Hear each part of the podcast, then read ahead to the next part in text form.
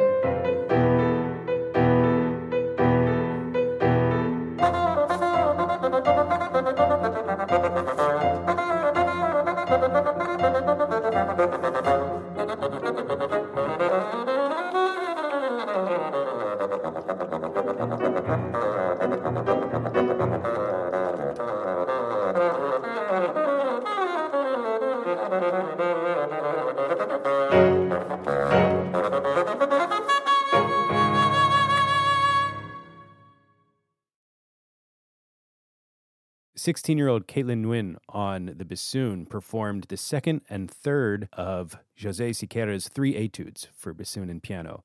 Caitlin is one of our Jack Kent Cooke young artists.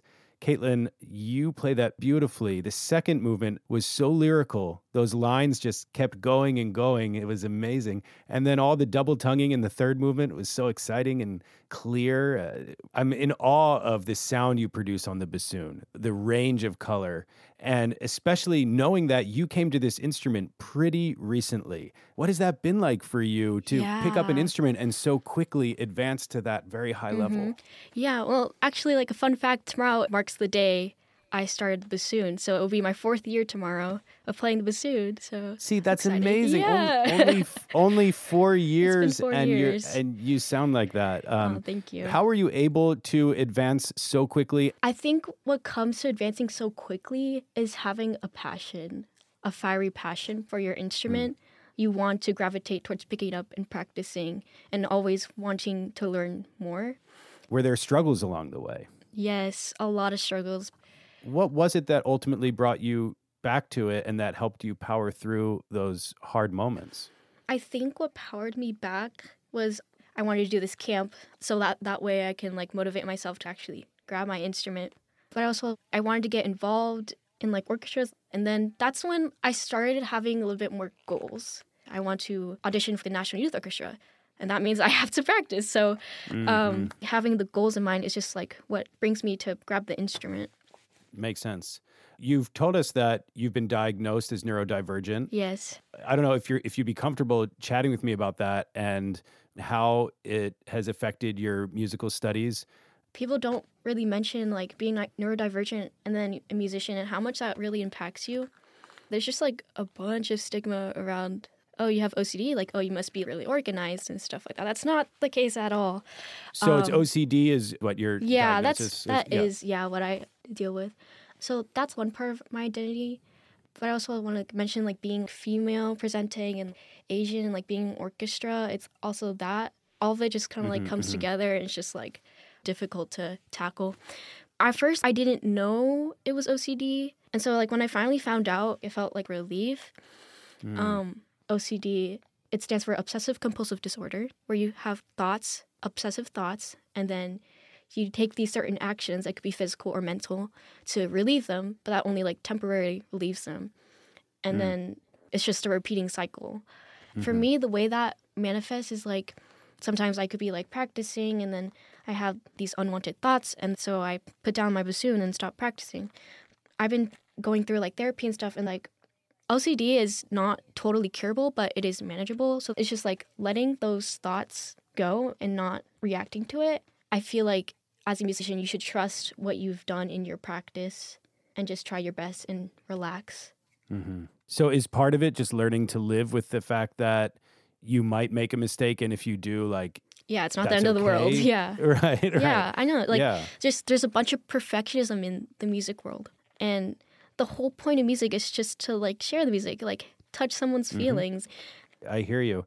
And I think it's really important for all young musicians to learn from what you're saying right now about letting go of that perfectionism as much as we can.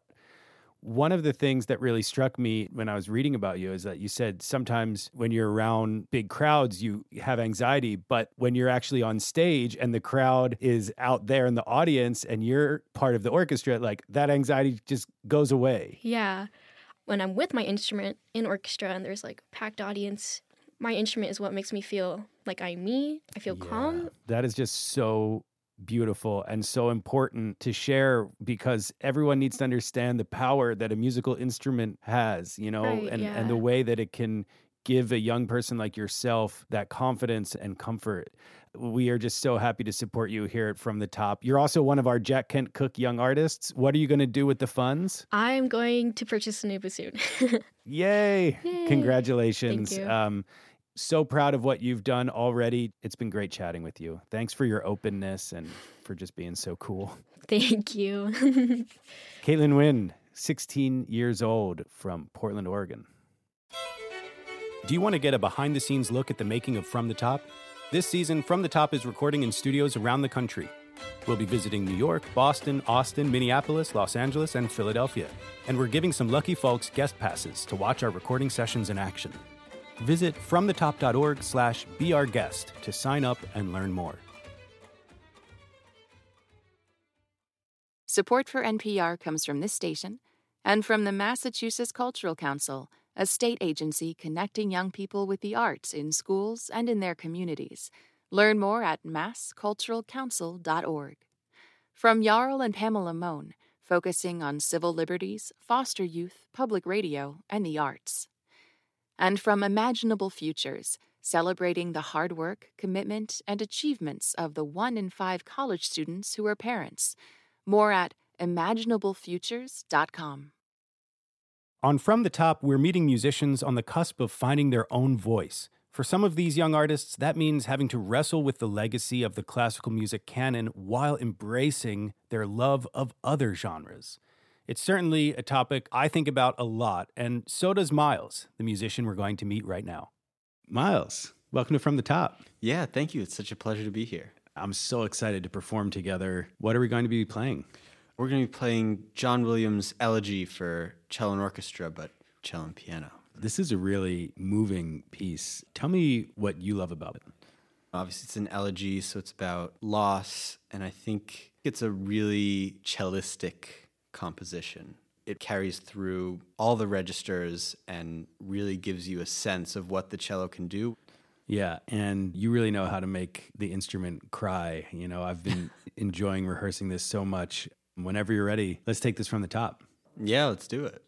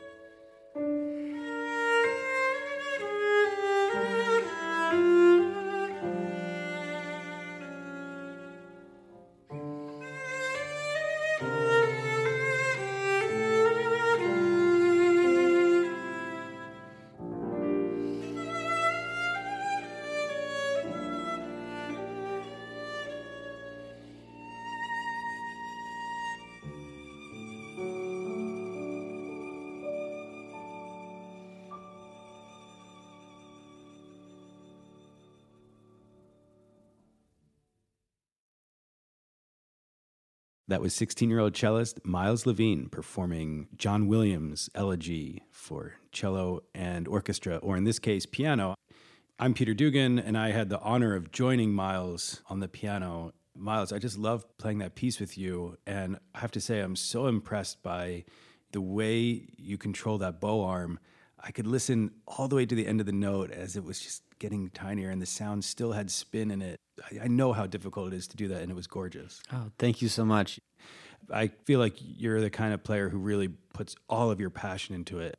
Something that I know you and I have in common is our love of all kinds of music. We just jammed out on that John Williams, but you're also a fan of jazz, of Latin music, funk music. Yeah.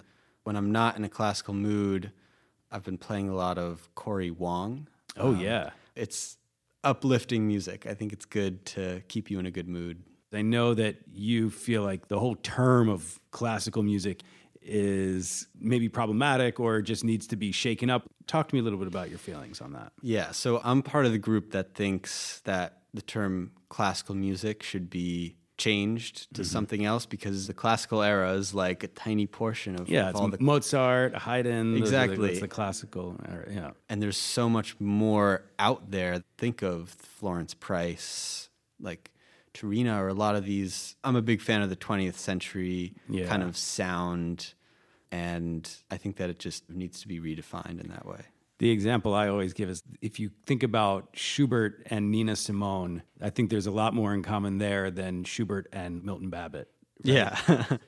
Let's jump to a to a totally different topic here. Mm-hmm. Think tanks. You've been doing research. How did, how did this all get started? Well, I'm taking a research course at I my see. school. Uh-huh. I remember reading a couple of investigative reports on, I think it was Brookings and Heritage in the Times, but I kind of realized how much sway these organizations have over public opinion and public policy. So this summer, basically, I'm working with the chair of the political science department at the University of Western Ontario, Dr. Donald Abelson, looking at the relationship between kind of typologies. There's like a classical typology of think tanks in the US, their output, and then where they receive their funding. What do you mean by these typologies? So there's a paper written by Weaver in 1989 where he defines three classical types of think tanks in the US advocacy tanks, University Without Students tanks, and contract research organizations. Uh-huh. And they do research on whatever the organization that they're working for, whatever their policy goals are. Yeah. Um, your brain is already a sort of think tank unto itself. You're such an interesting guy, and what a great player too. It's it's been really fun getting to know you and getting to perform together. Yeah, you too. Thank you so much. Miles Levine, 16 years old, from Hastings on Hudson, New York. You're listening to From the Top, and I'm pianist Peter Dugan. Did you know that From the Top posts short, beautiful videos of our young musicians every day? The series is called Daily Joy. Treat yourself to youthful inspiration daily. Sign up at fromthetop.org. Support for NPR comes from this station and from the Massachusetts Office of Travel and Tourism, offering visitors information about the arts, culture, and history of Boston. The journey begins at visitma.com. From Senior Helpers, providing families with personalized in home care for seniors and those living with Alzheimer's, dementia, and Parkinson's, committed to helping loved ones remain safe and independent at home at seniorhelpers.com. And from the Doris Duke Foundation.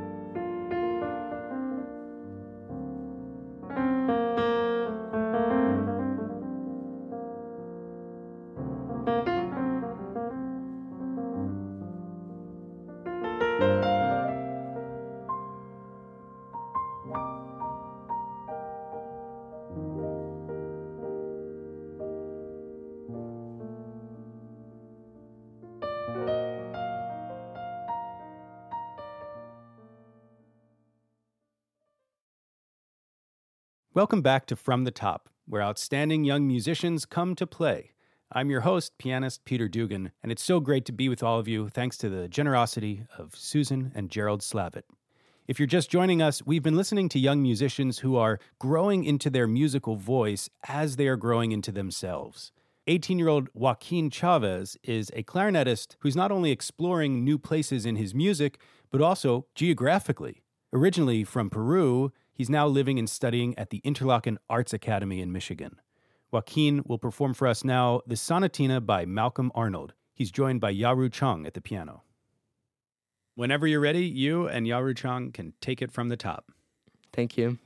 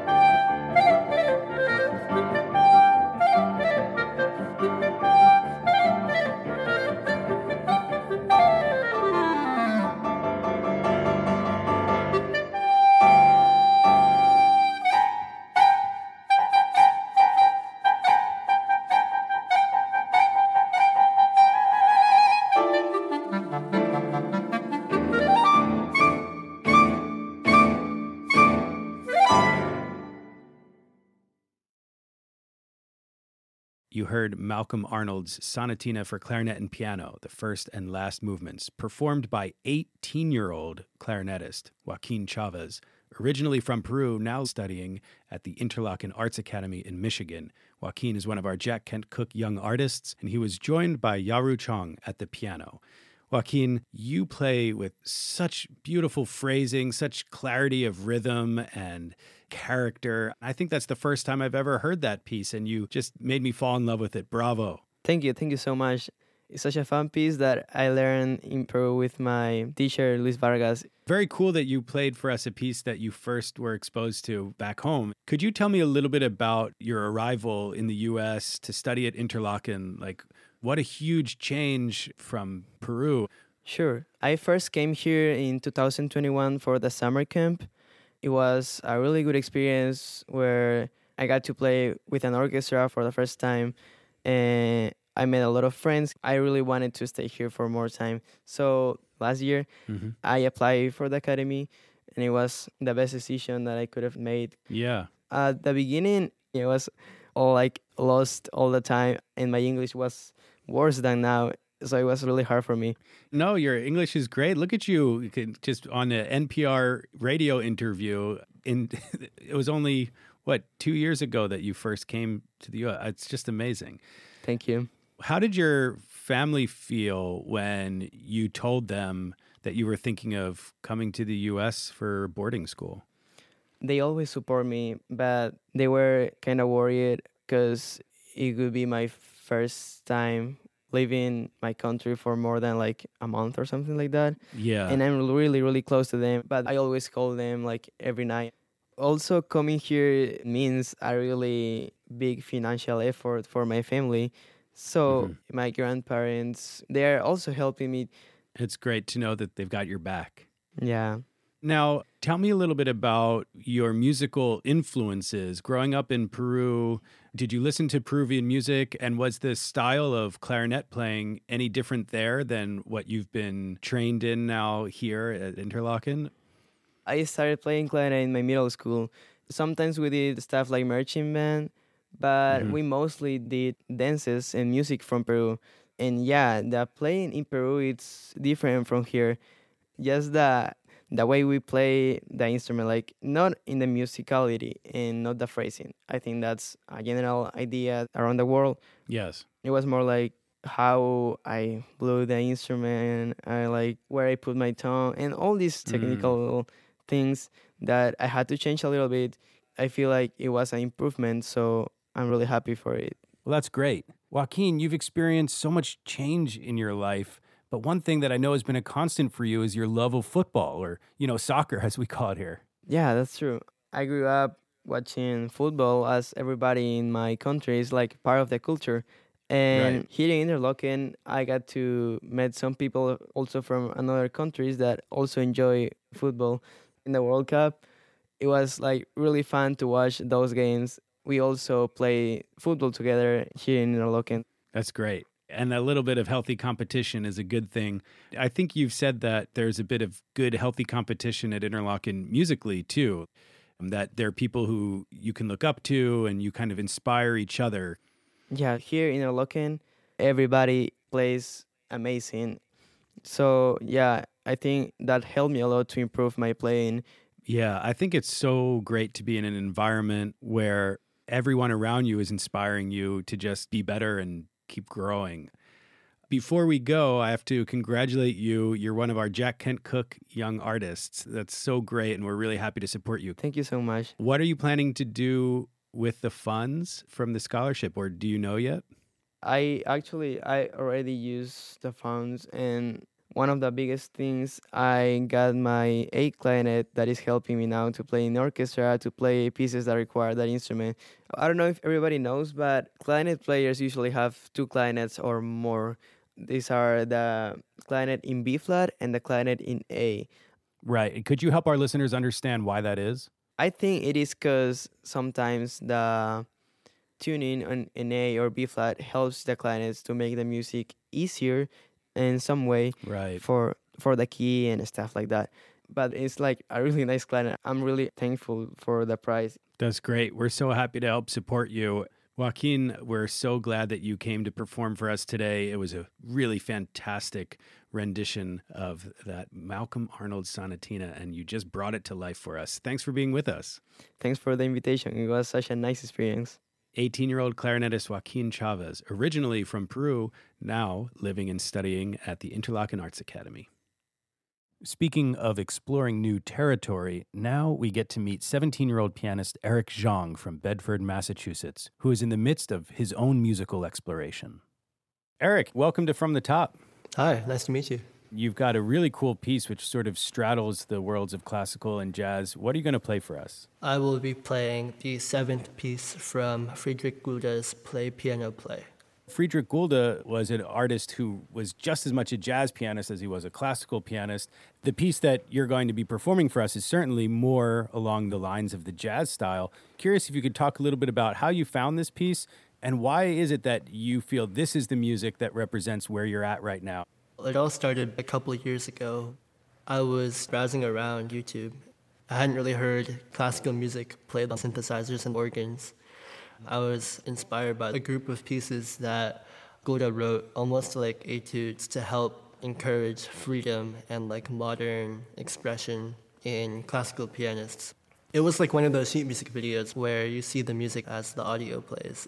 When we got to number seven, I saw that it was a lead sheet, which was really cool because you don't see that really often in classical music. When you say lead sheet, you're talking about a piece of music that doesn't actually have every note written down. It just says the names of the chords, right? So C minor mm-hmm. seven, or and then you have to kind of fill in the rest. Yeah, and now that I've graduated and I'm kind of on my own in terms of what to do artistically, I've been kind of getting into jazz lately, and like Gulda, I think I'm also on the cusp of jazz and classical music. So you will be improvising in this performance, right? Just so everyone knows. Yes, absolutely. Cool. Uh, whenever you're ready, take it from the top.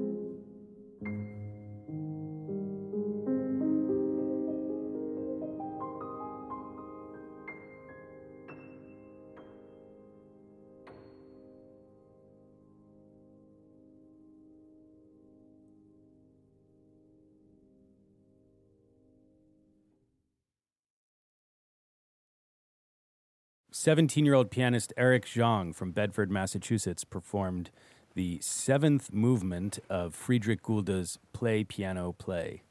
And you heard Eric's own stylings and improvisations within that work. Eric, I really love what you did with it. And it's so exciting for me to meet a young musician who has that strong classical background, but is now starting to explore jazz. I'm wondering if this piece takes you to a different place emotionally than when you sit down to play, say, a Chopin ballade. Yeah, I think the thing that really called me to this piece is that the opening sounds like you could be like about to play Ravel or something. It just sounds so rooted in the classical world. I think the melodies are all really beautiful. Um, my two biggest inspirations for this were Keith Jarrett and Bill Evans. So you're at this moment where you're trying to decide who is Eric Zhang. Are you currently leaning more towards being primarily a classical artist or primarily a jazz artist? Honestly, I feel like I'm really trying to bridge the two worlds with pieces like this or with composers like Kapustin, who sit on the edge of the two worlds. I've just been really into contemporary music and improvising and finding that balance in the middle where I live as a musician. How does that affect the way you approach a Beethoven sonata? I was recently in my wonderful teacher, uh, Mr. Rivera, at NEC's piano seminar. And our project for the semester was Chopin mazurkas. I had Opus 56 number three. Mr. Rivera invited Roberto Poli into our class to talk about them. When he got to mine, I played it. Mr. Poli, he started telling me about how, like, when Chopin would play for his students, his students would be like, Chopin, you're playing in four, but this piece is in 3 3. And Chopin was like, no, I'm playing it in 3 3. He told me like I could take brief pauses on certain notes to really emphasize like the mazurka accent and feel and then he told me to really just like listen to all four lines and bring them out um, wherever I needed. And I feel like that was such an interesting way of looking at a Chopin mazurka. It never occurred to me that like Chopin himself would have likely just paused on like the second beat of some measure where nothing is indicated Yeah. to emphasize like an accent on that beat. I think just bringing that kind of mindset to more classical pieces is really interesting, and I think that's something I want to bring to like Beethoven or Schubert when I play. Yeah, all of those great composers, they were all improvisers. It's so important for us to remember that. Maybe mm-hmm. you'll get to the point where you feel comfortable having an improvised prelude or an improvised interlude in the middle of a Chopin piece. You never know. Mm-hmm. So that's exciting to me that you're exploring all of that. It's incredible to me that you would have time to do anything else with all the music you're doing. But from what I understand, when you do have spare time, you use that time to volunteer at a foundation. Can you tell me a little bit about this foundation and what your connection is to it? I was born with a bilateral cleft palate and lip. The foundation, which is the Foundation for the Faces of Children, is an organization that aims to help the families of those with craniofacial differences like mine. They're a really good resource. I think they offer education, they fundraise, and they offer like summer camps for kids with craniofacial differences. And I've always been pretty closely connected with Dr. Mulliken over at Boston Children's because he was the one who did all the operating on me when I was a kid. I recorded videos for them. I think we raised like over a thousand dollars, which was pretty good. And then I also taught private lessons for them. I got to like meet other um, people with craniofacial conditions for the first time who were around my age. that must have been powerful. And what I love about this story is how you're finding this way to combine your musical talents and your generous spirit to give back to this community that you're personally connected to. Eric, I just want to say thank you for being on the show with us today. It's been such a pleasure. Thank you so much for having me. 17 year old pianist Eric Zhang from Bedford, Massachusetts. I hope you all enjoyed getting to know these musicians as much as I did. I'm really grateful to them for being so open and honest about who they are. Thank you to all of them for their performances, for their great stories, and thanks to all of you for listening and spending some time with us. I'm your host, Peter Dugan. Please join me next week for more sublime music here on From the Top.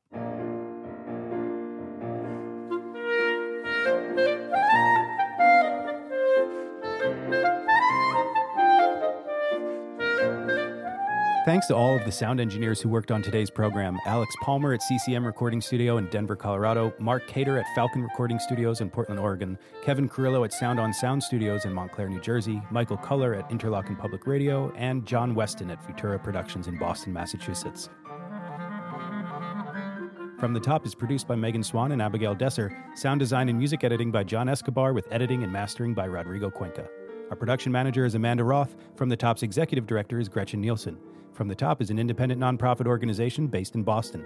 If you'd like to appear on our program, apply online at fromthetop.org. From the Top is supported in part by an award from the National Endowment for the Arts on the web at arts.gov.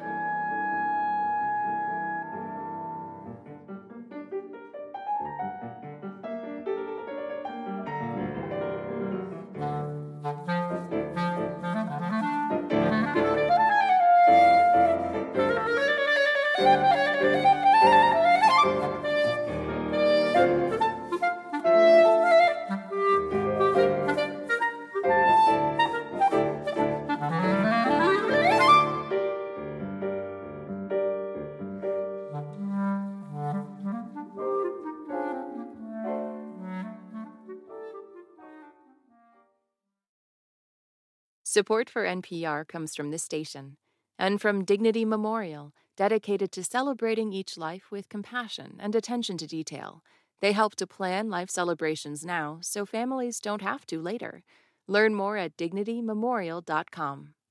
From the Jack Kent Cooke Foundation, providing scholarships to high achieving students with financial need, jkcf.org. And from the John S. and James L. Knight Foundation, helping NPR advance journalistic excellence in the digital age. Thanks for listening to our podcast. You know, while From the Top is distributed by NPR, it isn't owned by NPR. It's an independent nonprofit, and so we have to do our own fundraising to make it happen. Please consider making a donation to our ongoing entertainment and education programs at fromthetop.org. What does it mean to be black in America? In NPR's Black Stories, Black Truths, a collection of stories as varied, nuanced, and dynamic as Black experiences, you'll hear it means everything. Search NPR Black Stories, Black Truths wherever you get your podcasts.